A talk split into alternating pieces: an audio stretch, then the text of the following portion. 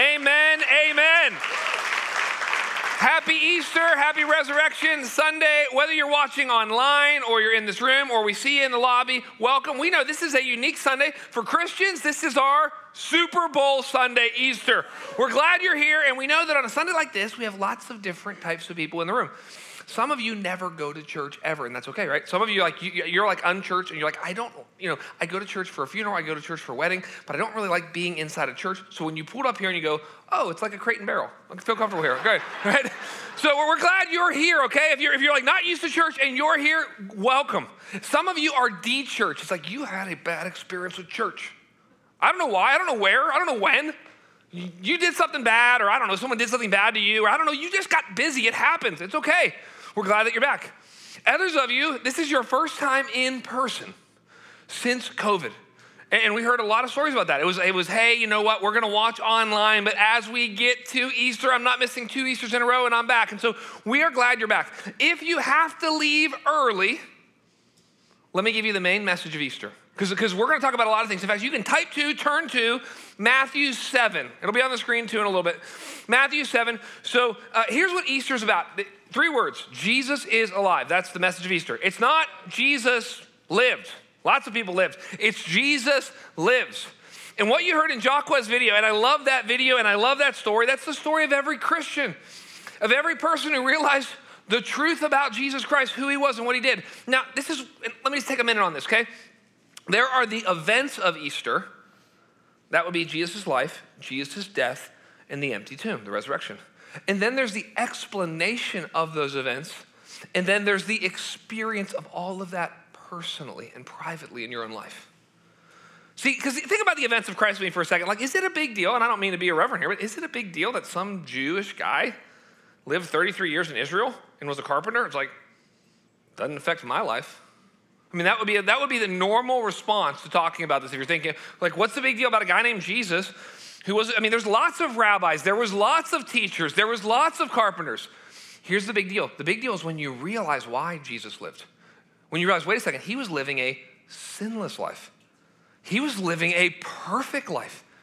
He was living a life of flawless obedience under the law of God. And he was doing that because I have failed. When you realize that, all of a sudden you read the Gospels differently. All of a sudden, you're incredibly grateful when you realize of all your failures and all of your sins. And then, and then let's be honest, what's the big deal about a guy dying on a cross? I mean, lots of people were crucified. It's a real easy, real convenient way to kill people, and the Romans perfected it. And they would often, I mean, they would just kill hundreds of people at once through crucifixion. It's not a big deal, historically speaking. Like, some guy died on a cross 2,000 years ago. I mean, I feel bad about that, but how does that affect my life? Unless you realize Jesus Christ died instead of me. Jesus Christ died for me. The cross is about how Jesus is going to be my substitute, how Jesus died in my place, how Jesus paid the penalty and the punishment and the price and the payment for my sin. Then all of a sudden you're like, well, that's why we, I mean, it's kind of weird that we sing songs about blood. Right? I mean, that's, but we do that because we believe that actually what Jesus Christ did in his life and his death matters. And how about the empty tomb? It's like, I've done whole Easter messages on the empty tomb, okay? You can go back and listen to those about the eyewitness accounts. And that Jesus appeared to over 500 people, and there's no such thing as group hallucinations, they don't happen, okay? So, so we know that the resurrection is true. We see the changed lives of the disciples. But you might go, what's the big deal? Well, the big deal is Jesus actually says, so in some places, Jesus says, I'm going to die and rise. In other places, Jesus says, God the Father will raise me from the dead. What, what, what the resurrection is about, it's about God raising Jesus Christ from the dead, saying, I approve, I affirm, I celebrate, I receive, and I rejoice in your death for sinners. It was good enough. Now death has been defeated. People can be forgiven and people can be freed. That's the message of Easter. And what you heard from Jaquez is he's like, I got it. But before I got it, I didn't get it. Right? That's how it works, right? And what he said is there was two ways that people run from God, and there's two ways that we run from God. He says some people run from God by being religious. And that means I keep God's commands in hopes to earn. I'm going to be a good person, you know, and there's different versions of that, right? There's I'm going to go to church and I'm going to go to a community group. And then there's I'm going to reduce, reuse, recycle, ride my bike, shop at Whole Foods, eat non GMO. All right? And that's a, that's a, you know, be the most tolerant person, tweet all the right hashtags. I mean, that's just another version. If you don't know that, that's just another version of moralism. And then there's rebellion, right? Where I love it. He says, Hey, I was just like, I was going after what the world was going after. I was like going, I was lustful. I was going after all these different things. And, and I love that because one guy, he famously said, He said, You know what? He said, Every person searching for God, they don't know it. He said, And the man who knocks on the brothel's door is actually looking for God. He doesn't know it. Wow. And so, what we're looking at, if you'll turn to Matthew chapter 7, verse 13, we're looking at the most famous, we're actually looking at the final words of the most famous sermon by the most famous person in all of human history. And one of the things that you'll have to wrestle with wherever you are, wherever we are, is you have to wrestle with why is Jesus the most famous person in human history? I mean, we're talking about a guy who died innocently at a young age. He was poor. He was not from a prestigious family. He did not go to a good college, right? Uh, he did not run for political office. He did not write a book. He never traveled more than 100 miles. And yet, no one has had more books written about him, more songs sung to him, more paintings drawn of him than Jesus Christ. And what you're going to see today is Jesus Christ is the most self centered, self directed, self focused teacher in the whole world. He's always saying, Follow me, come to me, believe in me, worship me. All other religious teachers said, Hey, hey the truth's out there. And he said, No, the truth's right here. He called people to himself. And so, uh, what we're going to do is we're going to look at Matthew chapter 7, verse 13, which is the final words of the most famous sermon by the most famous person. If you'll look at me, here's what it says Verse 13 Enter by the narrow gate. So he's going to say, Hey, there's this gate. It's really narrow. I want you to enter by it. Look what he does. It doesn't say stare at the gate. Think about the gate. Consider the gate. Debate the gate. It, doesn't say, it, says, it says, enter the gate. And then he says this enter the narrow gate. It's like, oh, Jesus, I don't want to, I don't want to be narrow minded.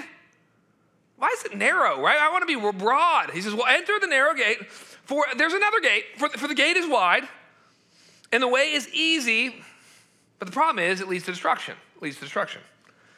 And those who enter it are many. So if you're on a road and every with a lot of people, okay, you're probably going in the wrong direction. If you're doing everything that culture's doing, you're probably on the wrong road. Then he says this. Let me say it again. He says, verse 14 For the gate is narrow and the way is hard. Well, at least Jesus is honest. We'll appreciate that. The way is hard that leads to life. And those who find it are few. What Jesus is doing today is he's calling us to a decision, a direction, and a destination. That's a good way to think of it. A decision is which gate, right? And a direction is which path or which road. And, and a destination is, well, where's it going to lead? And we don't like this, right? We don't like having to make decisions. Americans, and especially millennials and Gen Xers and the I generation, like we don't like making decisions because it means we have to say no to something. That's not fun, right? That's why, why are people delaying marriage? Because they don't want to say no to everybody else and say yes to one person. Why aren't people buying homes? Because they don't want to say no to living everywhere else and say yes to live in one place. Right? Why aren't people, why are people getting jobs and not careers? Because they don't want to say no to everything else and say yes to one path to get one kind of education, right? So we don't like decisions. But here's the interesting thing we make 2,000 decisions an hour. That's what they say 2,000 decisions an hour. Now they're like really, really little decisions, right? Like you're constantly making the decision are you going to listen to, to me or not? And you came in here, where are you going to sit? And then you'll leave, and where are you going to go after eating? And, and you make about 2,000 micro decisions an hour. And this is why you have what's called decision fatigue, right? This happened during COVID. It's like, you know, eh, eh, oh, wait, we're all, all working at home, all the kids are at home. We don't have enough toilet paper. I mean, it's just a lot of decisions that you're trying to make all at once, okay? I was talking to my, I got a nine year old daughter, and I was telling her about this. She always asks me what I'm preaching on. I said, well, I'm talking about making decisions, and I'm talking about this thing. Have you ever heard of decision fatigue? And she says, well, I know what decision means, and we talked about that. And I said, do you know what fatigue means? And she said, no. I said, it means it makes you really tired. She goes, Mom has decision fatigue a lot, doesn't she? I said, yes, because of you. No, because of, of three kids that ask questions all the time. Um, and then the interesting thing is, it, uh, compared to 1986, we are processing, they, they, they estimate, it's hard how, I don't know how they figure all this out, that we are now processing five times the information a day that we were processing in 1986. And so that's part of why we're so anxious and depressed. It's like I can't handle knowing every bad thing that happened to every one of my Facebook friends. I, I, can't handle comparing my unfiltered life to everybody else's filtered life. I can't handle 24 7 news and only knowing the bad things that are happening all over the world. I can't handle it. Now, here's the interesting thing though we make about 2,000 decisions an hour, okay? And though we are, have decision fatigue, and though we are trying to process an enormous amount of complex information, we actually only make about 10 to 15 major decisions in our life, they say. So, and if you can think about it, I'm going to tell you what they are in a second, but, you know, depending on how long you live and how many kids you have and, you know, how much illness and injury affects your family, I mean, you'll have about somewhere between 10 or 15 decisions. And I looked at different studies, and one of the studies said, guess what the number one major decision people are wrestling with right now in their lives? Should I stay married? Some of you are like, I thought this was going to be an encouraging Easter sermon. Should I stay married? Whether to get divorced or not, okay? Number two biggest decision people are wrestling with nowadays. Should we have a child? Should we have another child? Should we, are we done having children? Should we adopt? Should we not adopt? The question of children. Third is marriage again. Like, should I get married? Fourth is some version of should we move? Should we buy a house?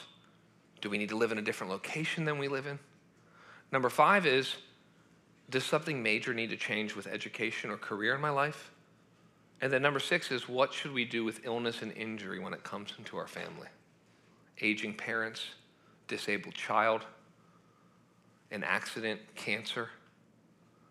And everybody's got to make the decisions what are we going to do? Now, why are those the big decisions? If you think about it for a moment, you know why they're the big decisions.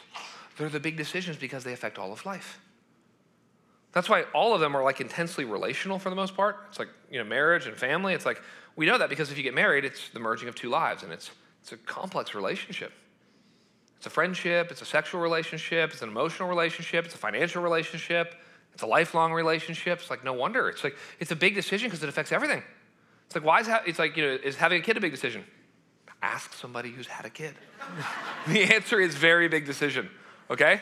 Because it's like all of a sudden, right? It's like, well, who's are we both working? Who's coming home?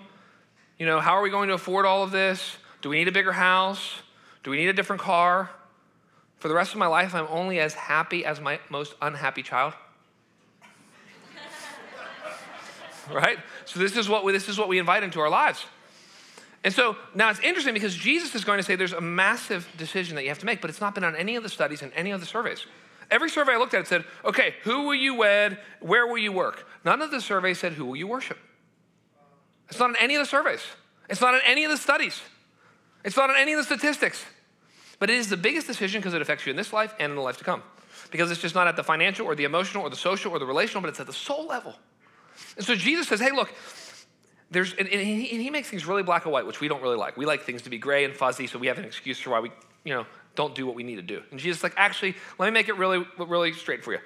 There's a wide gate and a narrow gate, right? The, the Bible is binary, right? We don't like that. There's male, there's female. There's heaven, there's hell. There's angel, there's demon. There's creator, there's creation. There's judgment, there's mercy. That's it. And so he says, okay, there's these two options, and you have to decide which of the two options. You're like, Jesus, hold on. I have Netflix. There's never just two options. Right? Have you ever had that experience where you're on Netflix and you're with your wife or your husband? You're like, well, let's just watch something, right? I mean, you choose. I know, you choose. You know, you choose. And, and, and an hour and a half later, like, we're going to bed. There's nothing, we, we don't know what to do. Or think about toothpaste, okay? So 100 years ago, if you walked into the toothpaste, well, if you walked into the store and there was a, a, toothpaste aisle, there wasn't even a toothpaste aisle, there was a tube of toothpaste, okay? And it's like, it was one size, it was one brand, it was one color, it did one thing, it was one flavor. Have you seen the modern toothpaste aisle? Uh, most men in here have never seen this aisle, okay? there are colors and there are you know, brands and there are flavors and there are travel sizes and they do different things. It's overwhelming. And I say all that to say, when you have that much choice, it's hard to go, there's only two gates. And even, even maybe more offensive, there's only one right gate. There's only two roads, and more offensive, there's, there's only one right way. There's two crowds, the few and the many, and there's only one right group. And there's two destinations, but there's only one right one. What does he mean by narrow, right? We don't want to be, I mean, who wants to be called narrow, right? You don't want to be, like, it's so offensive today to be called narrow minded. But I love what C.S. Lewis says. C.S. Lewis said, you don't want to be so open minded that your brain falls out. right? he's so smart, right? C.S. Lewis said, an open mind is like an open mouth. You open it to close it. You open it to close it. And so you, you may open your mind, you may learn something, you may, okay, but we don't like it. Now, what does he mean by it's narrow? It means, it means it's hard to see and easy to miss. Right? I've never gotten a sponsored ad for Facebook about entering the narrow gate. It, it's a very hard thing to advertise. Jesus is honest about it, but it's not easy to advertise. And now it's interesting because if you read in other places, Jesus actually goes as far other places to say, I am the gate, or I am the door. Why it's so narrow is it's as narrow as the person and the work of Jesus Christ. It's as narrow as his life, as his death, and as his resurrection. And what's interesting is this makes Christianity, and this is offensive to people, but, but it's helpful to know. It makes Christianity the most ex- exclusive and inclusive religion simultaneously. Because he says the gate is narrow, but open to anyone who wants to come in. So, in other words, it's like, listen, there's only one way to be saved. It's as, it's as small of a door to be saved as the person and work, the death, burial, and resurrection of Jesus Christ. And you need to repent and believe. You need to submit and surrender. You need to transfer trust to Jesus Christ. It's that narrow. There's no other way. It's like being in a burning building, right? And there's only one door, and you see the door, and you don't go, one door? I wish there was seven doors. This building's burning down. It's like, no, I thank God that there's one door. I saw it and I walked through it. So he says, enter the door, but it's, it's, it's as inclusive that anybody can enter. And that's really important because, you know, sometimes people feel like they can't enter because something happened to them. That's more common than you would think. You know, people think something like, well, my uncle molested me. Or you don't know what happened to me when I was in college. Or sometimes people think, you don't know what I've done. I mean, I travel a lot. I was single for a long time. Right? And they think, well, you don't know what I've done, and because of what I've done, I can't enter the narrow gate. But it, it, doesn't matter what ethnicity you are, it doesn't matter your background, it doesn't matter if you're rich, poor, black, white, man, woman. The Bible says anybody can enter. And this is what makes Christianity unique. It, this is why reading the text carefully is important. The gate comes before the road. In every other religion, the road comes first. It's like, well, you know, get on this road, right? It's the five things you have to do in Islam, and the seven things you have to do in Buddhism, and the 14 things you have to do in Mormonism. And there's all this, I have to get on the road, and I have to be a good person, and, right? Because what's all the images of heaven? Not biblical images, the biblical, but the images of heaven are always pearly gates. That's not a biblical image. There's per, there, no, no, the gate's here. We enter the gate now. We believe now. And then we're in, and actually, Jesus Christ and the church walk with us on a very hard road. But it's headed toward life together. Now, the question that you might want to ask, if you're asking this, if you're thinking about this correctly, is well, how do I know if I'm on the right road? Right? Well, you, you, one, one way you can know is by looking who's walking around with you, right? But he gives us some other images. If you look with me at verse 21, he gives us an image. He says this, because he, he, he's, he's closing his sermon and wanting to be super clear. Look what he says in verse 21 Not everyone who says to me, Lord, Lord, will enter the kingdom of heaven. It's like, wait a second, Jesus, hold on. I thought everybody went to heaven. I thought if you'd go to every funeral today, I thought all that you have to do is die. If you die, you go to heaven, right? Isn't that, it doesn't matter if you were bad. It doesn't matter what you believed. It doesn't matter how you behaved, right? You just die. And then the priest or the pastor gets up and says, he's in a better place or she's in a better place. And we all believe that. Well, that's the opposite of what Jesus is saying. Hold on. Not everyone who says to me, Lord, Lord. Now that's interesting because Lord, Lord is the shortest confession of faith in the Bible. And, and, and to say something twice is to emphasize it or to be sincere. And you'll learn that being sincere isn't enough. You need to be saved. Being nice isn't enough. You need to be made new. And he says this He says, Not everyone who says to me, Lord, Lord, will enter the kingdom of heaven, but the one who does the will of my Father who's in heaven. Verse 22. On that day, and this is interesting, Jesus is looking to a future day, he's assuming and anticipating his resurrection. On that day, many will say to me, Lord, Lord. And what I'm about to read to you, by the way, is the most shocking and surprising verse many consider in the New Testament. It's shocking and it's surprising. Let me read it to you. On that day, many, not just some, not like one person, many will say to me, Lord, Lord, did we not prophesy in your name and cast out demons in your name and do mighty works in your name? And then will I declare to them, I never knew you. It's not about you saying you know God, it's about God saying he knows you, right? It's like, how do you get into the White House? Do you go and say, I know the president? No, the only way you get into the White House is if the president says he knows you. He says, I never knew you. Depart from me, you workers of lawlessness. Again, this is considered not only the most shocking and surprising verse in the New Testament, many also consider it the saddest. And it's the saddest because it is, we, we, we I don't write the mail, I just deliver it, but we, but we believe in a literal heaven and hell. We believe people actually go there. We believe in eternal, conscious, irreversible torment. That's a place called hell, and it really exists, and so does heaven. And what's so sad here is Jesus is saying there's people who think they're going to heaven, and they think they're about to go into heaven, and they realize they're actually going to hell. And it's considered the saddest verse in the Bible, or especially in the New Testament, because it's one thing when a Muslim goes to hell, and it's very sad. And it's one thing when a Jewish person goes to hell. And it's one thing when an atheist or an agnostic goes to hell.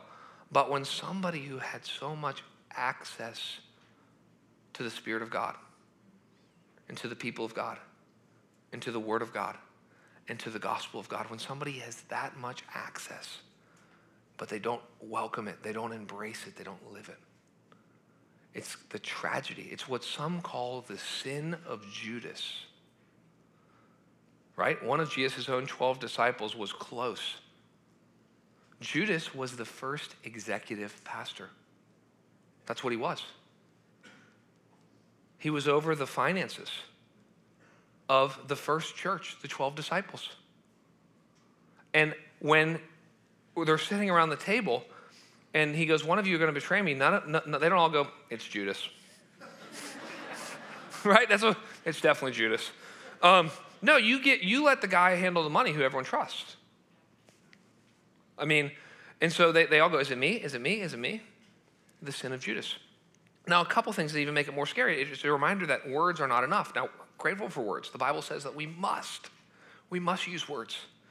We must confess with our mouth Jesus is Lord. But the, what they didn't do is they didn't believe in their hearts. Believe in their hearts that God raised him from the dead.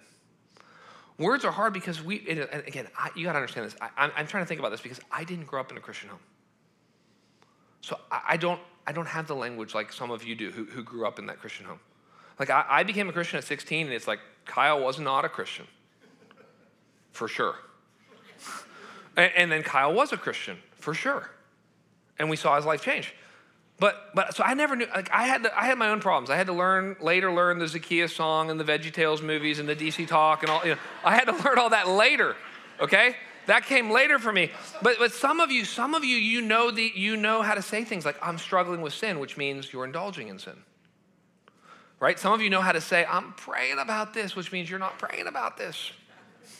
Right? Some of you know how to pray over things, and we can't tell. Right? We'll get to this in a moment. We can't tell. Sometimes we can. Sometimes the Holy Spirit gives us insights, but sometimes we can't tell. It's like you're good at praying. You have, you know, your dad was, uh, is a strong Christian, and so you have all these insights into Scripture that make you look really smart and really spiritually mature. And then he says something even scarier, which is why it really is the most shocking. He says they prophesied, they, they cast out demons, they did mighty works. Here's what he's saying they had lots of religious activity and lots of spiritual experiences.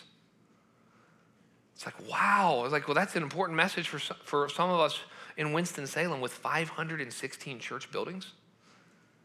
I mean, how many people, I can't tell you how many people we've baptized that have come to faith in Christ in our church that tell some story about how they were religiously lost for a long time. I mean, because everybody's cried at camp one time, right? Everybody had that conference where they had the, the quiver in their liver, you know what I mean? Right? where they felt bad and they dimmed the lights and they made it, and you walked an aisle and you raised a hand and you wrote a card and you felt really guilty about something that you looked at and you talked to someone for one night and you think, wow, I'm a Christian. And so the, he's saying there's, there's a danger in having religious activity. Trading is not saying I really have affections for Christ, but I don't have affections for Christ, but I do attend things. I'm not transformed internally from the inside out, but I know how to talk about everything. And so this is this is the, the, the, concern about religiously lost people, and we're always trying to make it very difficult to go from two cities church to hell. And and one of the things, you know, it's interesting. I had a guy, I'll never forget this. I had a guy. Uh, he called our office. This probably two years ago, And he's in his 70s, and, he, and he, I guess he called our office and he said, Can I talk to Pastor Kyle? And I knew who he was, and I thought, Well, this will be an interesting conversation. I don't know him real well. And so I, I call him. And he's in his 70s. And he said, Kyle, he said, Can we have lunch? I think I'm religiously lost. And I was like, wow, you could be 70. I mean, I, I, teach this, and I was thinking, you could be 70 and be religiously lost? And we went to lunch, and I couldn't believe it. And we talked about what it was like for 50 years to be in church, but not in Christ. To be baptized, but not to be born again. To be sincere, but not saved. To be nice, but not new. To have a, what the Bible calls a form of godliness, but no power.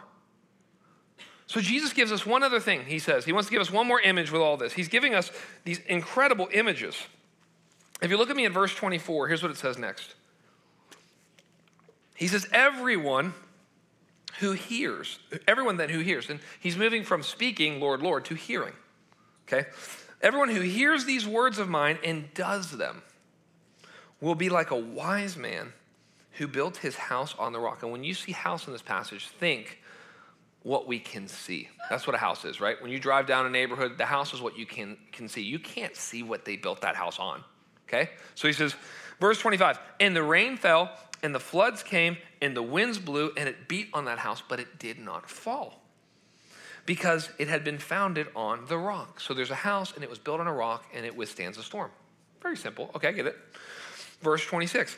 And everyone who hears these words of mine, so there's two, so two people who are listening, and does not do them, the difference is what they do with it, will be like a foolish man who built his house on the sand. And you go, well, why would you build your house on the sand? There's three reasons that someone builds their house on sand it's easier, it's cheaper, you don't think there will be any storms. That's why you do it. Well, it's easy, it's cheap, and I'll just hope nothing bad happens. And then I can have a house at half the price everybody else does because all the foundation work's all the real expensive work to do. So then he says this, verse 27 And the rain fell, and the floods came, and the winds blew and beat against that house, and it fell, and great was the fall of it. So he's talking about what we believe at the bottom. That'd be a way to think about it. What do you believe at the bottom or in the basement? What is your faith foundation? That's what he's dealing with with the rock and the sand. And sometimes people go, Do other people have faith? I thought just Christians had faith. No, everybody has faith. I love what Frank Turek, who wrote, he wrote a book called I Don't Have Enough Faith to Be an Atheist. And it's an interesting book because what he says in there is he shows how much, this is one just example. He says, he shows throughout the book how much faith it takes to be an atheist. He says, I just can't believe that the impersonal could create the personal. I don't have enough faith to believe that. He says, and I, just can't believe that chaos and disorder would create everything we see in such an orderly world. And I just, I, I, I don't have enough faith to believe that nobody times nothing equals everything. Now, many of us don't have, we're not thinking at that level of our faith foundation. We're, we have other more basic beliefs at the bottom. And this is interesting. What he's saying is you only discover what you believe when the storms come. Like, and I don't mean this in any offensive way, but there's a good chance, unless you've had a lot of suffering in your life, you actually don't know what you believe. Right? I mean, how could you? Why do we need anthropology? The discipline, not the store. Um, you know, um, why do we need anthropology and sociology and psychology? Why do you need therapy and counseling? Well, the answer is because it's not obvious what you believe. It's not obvious to you at all. We constantly need other people helping us to understand what do we believe. What he's saying is, you discover it in the storm. Now, here's the principle you discover what you believe in a storm, but you build your foundation during calm times. So you discover your foundation in the storm but you build it in calm seasons. What are your teenage years, high schoolers and middle schoolers and college students? What are your teenage years about? Building the right foundation before illness and injury, sickness and suffering, marriage and children, old age come to you. That's what you do. What are most people doing in their teenage years? Trying to find and download free porn on the internet wasting their time playing video games, practicing for divorce through the hookup, shack up, breakup culture. And see, what happens is what you want to, a good marriage is two people who both said, We've spent the last 25 years building our foundation. So we're ready if some, when tragedy, not if, when tragedy and trial and trouble comes to us, we're ready. When one of us loses our job, we're ready. A, a difficult marriage, a terrible marriage in many ways, is one in which one or both of the spouses does not have a strong foundation. Right? What, what, is, a, what is a midlife crisis? I built on the wrong foundation and a storm came and I wasn't ready for it. So he says, what happens is you build your foundation in times of calm, you discover it in the storm. Now, here's two foundational beliefs that most Americans believe. The first foundational belief is I'm a good person. And normally, what will happen in your life is temptation will eventually show you that you're not a good person. I've seen this again and again and again. I had a guy years ago. He came to me and he said, Pastor Kyle, I, I realized, he, part of his testimony, he said, I came to Christ. I know I mentioned pornography a couple times here, but this was his story. He said, I came to Christ because of how ensconced and absolutely addicted to pornography I got. He said, I was raised in a Christian home. And I, I knew the verses on We're All Sinners. He said, But when I was living a double life, when I was spending hours searching for pornography, when I felt completely trapped in it and I started lying to everyone about it, I started to realize how evil of a person I was. That's when I realized I needed Christ. Right? I mean, I've told you this before. Most PTSD is not you seeing somebody else do something to you. That's some of PTSD, post traumatic stress syndrome. Most PTSD is I saw myself do something in Vegas, or when I was traveling, or in Vietnam, or in the military, or when I was drunk one night. I saw myself do something that I didn't know I could do, and now I don't know how to deal with me. So, temptation often is a storm that shows you that your foundation is you're not a good person, right? Good people don't go to heaven, forgiven people do.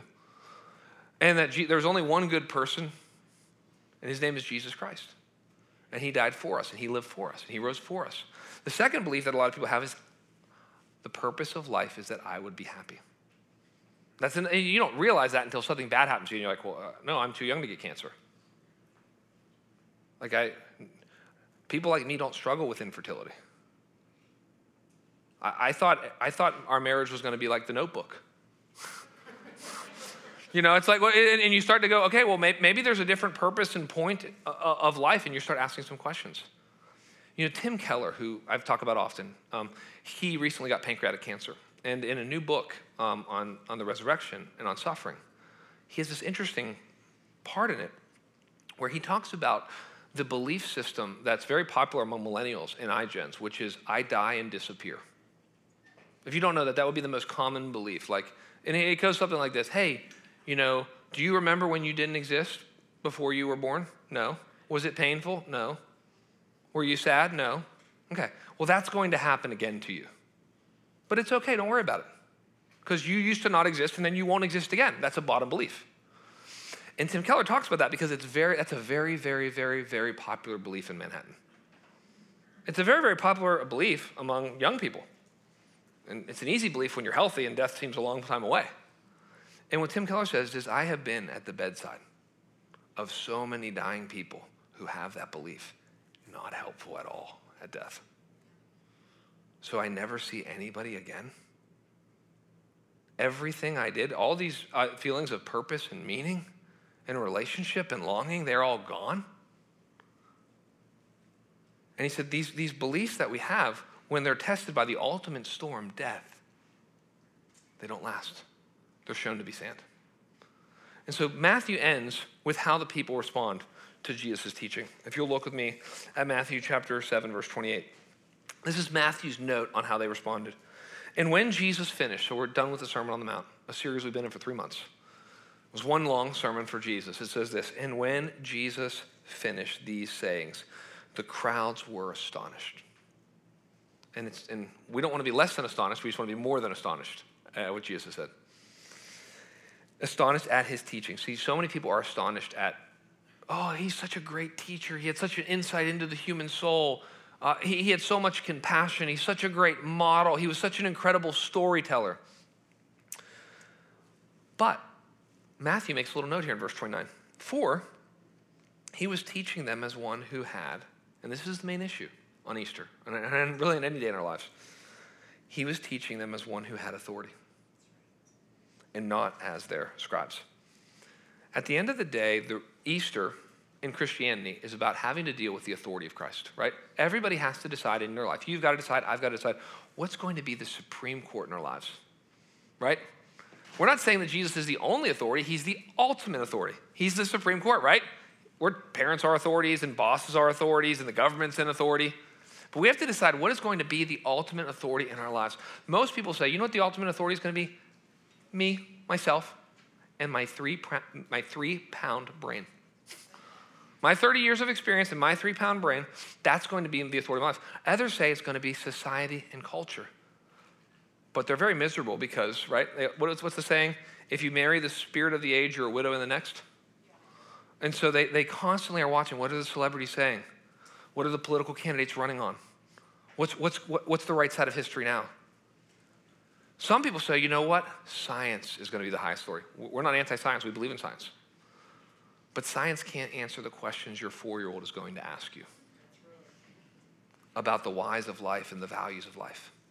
What Jesus Christ has done is he comes into the world and he says, I'm going to use my authority for good and not for bad. We're having an interesting conversation in our nation right now about the place of authority and how to use it. But what Jesus Christ does, is he says, I'm going to come and I'm going to use my authority for your good. I'm going to lay my life down and I'm going to raise it back up. Easter is a reminder that Jesus died, but you need to decide.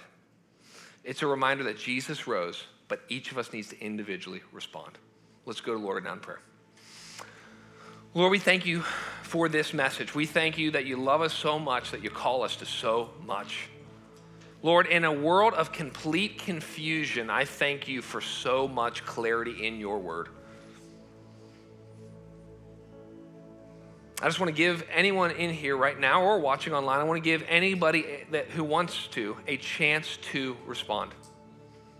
Some of you, you know exactly where you've been. You've been staring and you have been looking at the gate. Some of you actually, you're on the wide path, and in this sermon, you know you've been told, turn around. Turn around. You've been going in the wrong direction. That's what repentance is. Repentance is, I was building the wrong foundation, now I'm building the right one. I was on the wrong road, now I'm on the right one. I was saying something with my lips and not with my life. If you would be in here right now and you'd say, I've never given my life to Jesus Christ, really, I've never given him my sin and myself. I've never given him my best and my worst. I've never really surrendered and submitted. And if you want to do that right now, I want to give you an opportunity. If you want to publicly identify with Jesus Christ right now and say, You are going to be the highest authority in my life, I'm going to submit and surrender to you. If you've never done that and you want to do that right now, would you raise your hand? Just high. Raise your hand up. If you would say, I want to submit my life to Jesus Christ, thank you. Yes. I see those hands. Yes. That's right. Yes. For the rest of us, for all of us, we've got to ask the question COVID has been a tough 14, 15 months on our nation, on our city. It has been a storm that has revealed the foundations in so many people's lives. And it is time for us to go with the Word of God, with the Spirit of God, with the grace of God, with the gospel of God, and to come to people and to tell them about the hope that we have. There's no better time than today to enter the gate. There's no better time than today to, to line up our life with our lips. There's no better time than today to start building the right foundation. Jesus, we thank you that scripture says no foundation can be laid except that which is already laid, Jesus Christ. That is what we stand on today. That is what we stand on when we will one day look at you and say, Lord, Lord. We ask this in your name. Amen.